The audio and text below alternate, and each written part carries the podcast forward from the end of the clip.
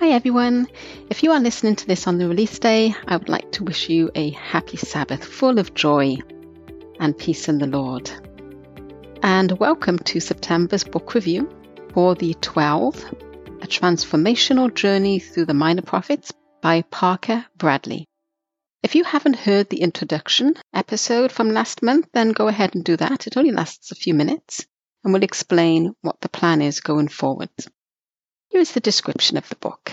Drawing from the insights of the minor prophets in the Bible, the 12 is an encouraging but also challenging resource for followers of Jesus and anyone wanting to honestly understand how God reveals himself in Scripture. We are reviewing Parker's chapter on the minor prophet Hosea, whose account in the Bible is right after the book of Daniel. I really like how Parker Bradley starts out with a very important reminder. The intention of Hosea and every other book or letter in the Bible is God's desire for reconciliation. When we focus on that, then the Old Testament will be viewed in a very different light. I remember reading 1st and 2nd Kings in disbelief of how many times Israel strayed and how many times the Lord raised up another prophet to speak to them through his mercy. When all of the Bible is read, studied, and reviewed as a whole book, as it should be, then the conclusion by others who probably have not even read the Bible, or all of it at least, the conclusion that the account of the Old Testament is about an angry, revengeful God is proven wrong. Very, very wrong. Bradley does a very effective job at bringing this to light by highlighting Israel's rebellion in an informal but serious manner. Bradley references Philippians 2:15 which says to explain what God wants us to be that you may become blameless and harmless children of God without fault in the midst of a crooked and perverse generation, among whom you shine as lights in the world. This reminded me of Matthew 5:16 that says, "Let your light so shine before men that they may see your good works and glorify your Father in heaven." And I just say this as a side note. Sometimes, or in the past, people have said to me, you don't have to be so vocal and intense about the gospel. Your good works will show, you know, that you are a Christian. But that only takes a part of that sentence that God gave us, where he says in Matthew 5:16, "Let your light so shine before men that they may see your good works." Yes, okay? But the last part of it says, and glorify your Father in heaven. If I was just doing good works by God's grace and not giving God the glory, then I would assume that people would just see me as a humanitarian. And there's plenty of, quote, good humanitarians in the world. But we're supposed to glorify God with our works, right? That's what his word says, so that people know God it all should point to God through Jesus. I get to kind of take myself back in there. I went, that wasn't even in my notes. Um, but let me get back to my notes. Bradley also referenced 2 Corinthians 5 19 through 20. And that says, That is, that God was in Christ reconciling the world to himself, not imputing their, their trespasses to them and has committed to us the word of reconciliation. Now then, we are ambassadors for Christ, as though God were pleading through us. We implore you on Christ's behalf, be reconciled to God. Ambassadors for Christ. I straighten up. And I don't mean I can suddenly do things right on my own strength, but I am reminded of who I am who I want to be, and who I will be forever by God's grace. An ambassador for Christ on this earth, and part of God's heavenly family and kingdom. I'm so glad that um, Parker Bradley brought that verse up. It's a, a wonderful hope and uh, reminder of who God wants us to be.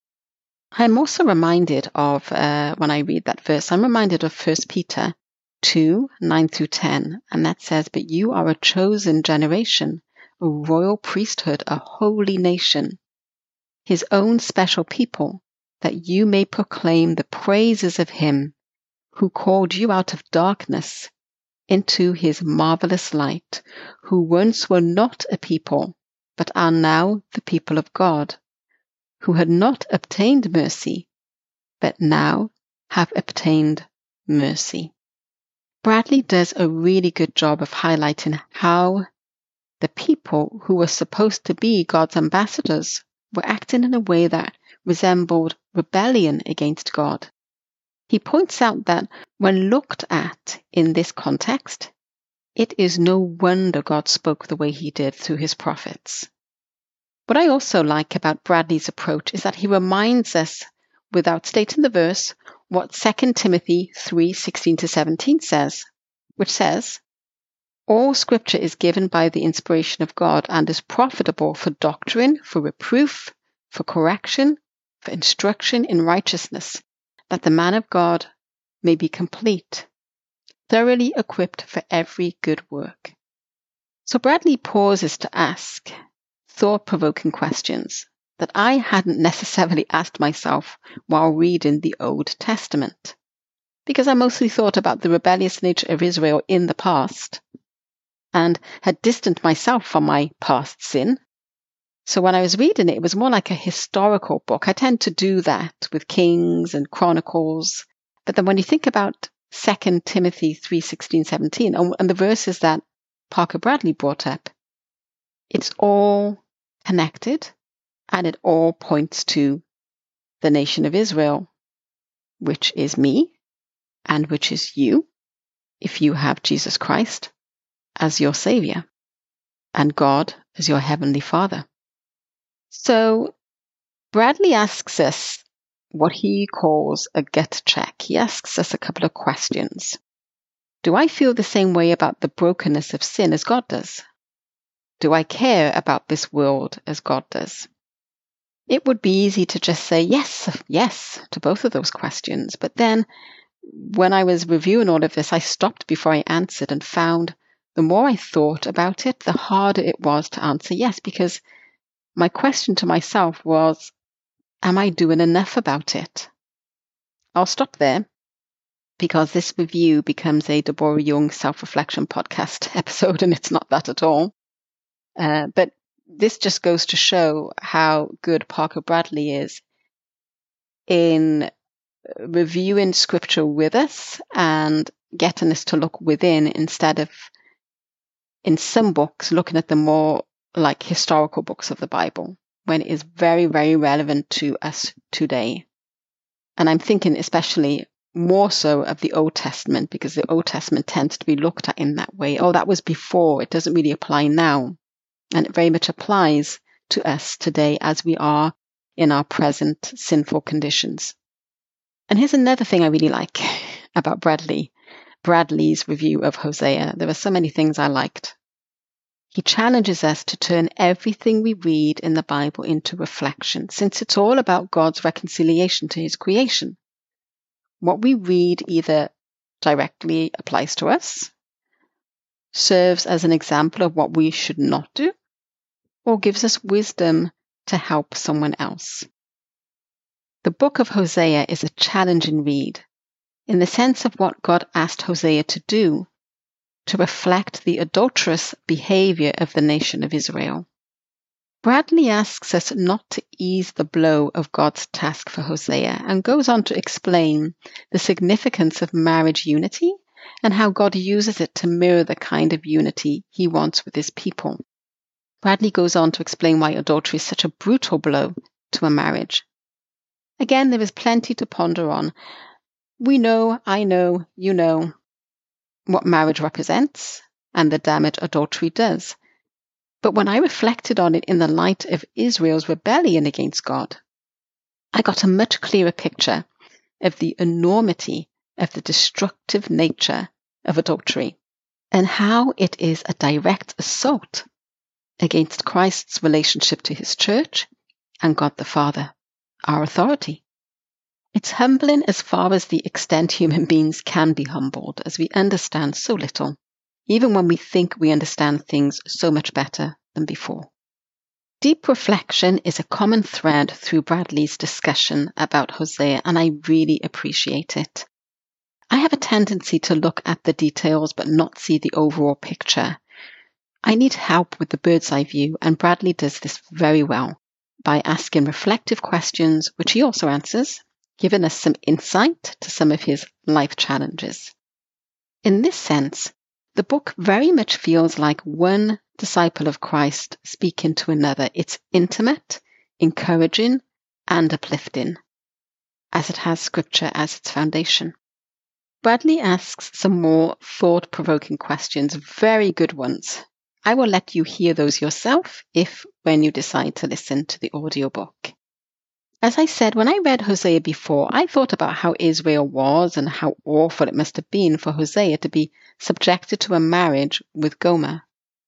But when Bradley spoke of it hitting home, I quickly realized that it hit home with me too.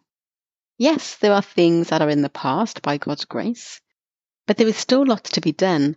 And even then, my transformation won't be complete until Jesus Christ returns. Bradley is quick to go on to rejoice in how God is present in the midst of destruction and how he is faithful to forgive because of the unique way God loves each and every one of us. We keep this thought in mind as we transition into the segment about words that wound and heal. Bradley uses some great metaphors about how humans behave due to our sinful nature and God's faithfulness in our faithlessness. It's a beautiful segment filled to the brim with biblical truth. We hear the word deserve a lot. I deserve a better, fill in the blanks yourself. Bradley does a really good job of reviewing Hosea in the light it was written in.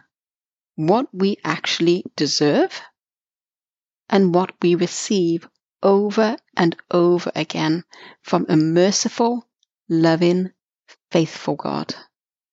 Bradley covers the entire book of Hosea, ending in the best chapter of all, chapter 14, that shows us what an amazing Redeemer we have. Bradley highlights, discusses, and reflects on much more. So when you get the chance, pick up the audio book and set sail, as he puts it, to explore the deeper waters of faith that we are all called to venture towards at one point or another. The 12 journey starts with Hosea, but it's all about Jesus, our Savior, and our Heavenly Father, God.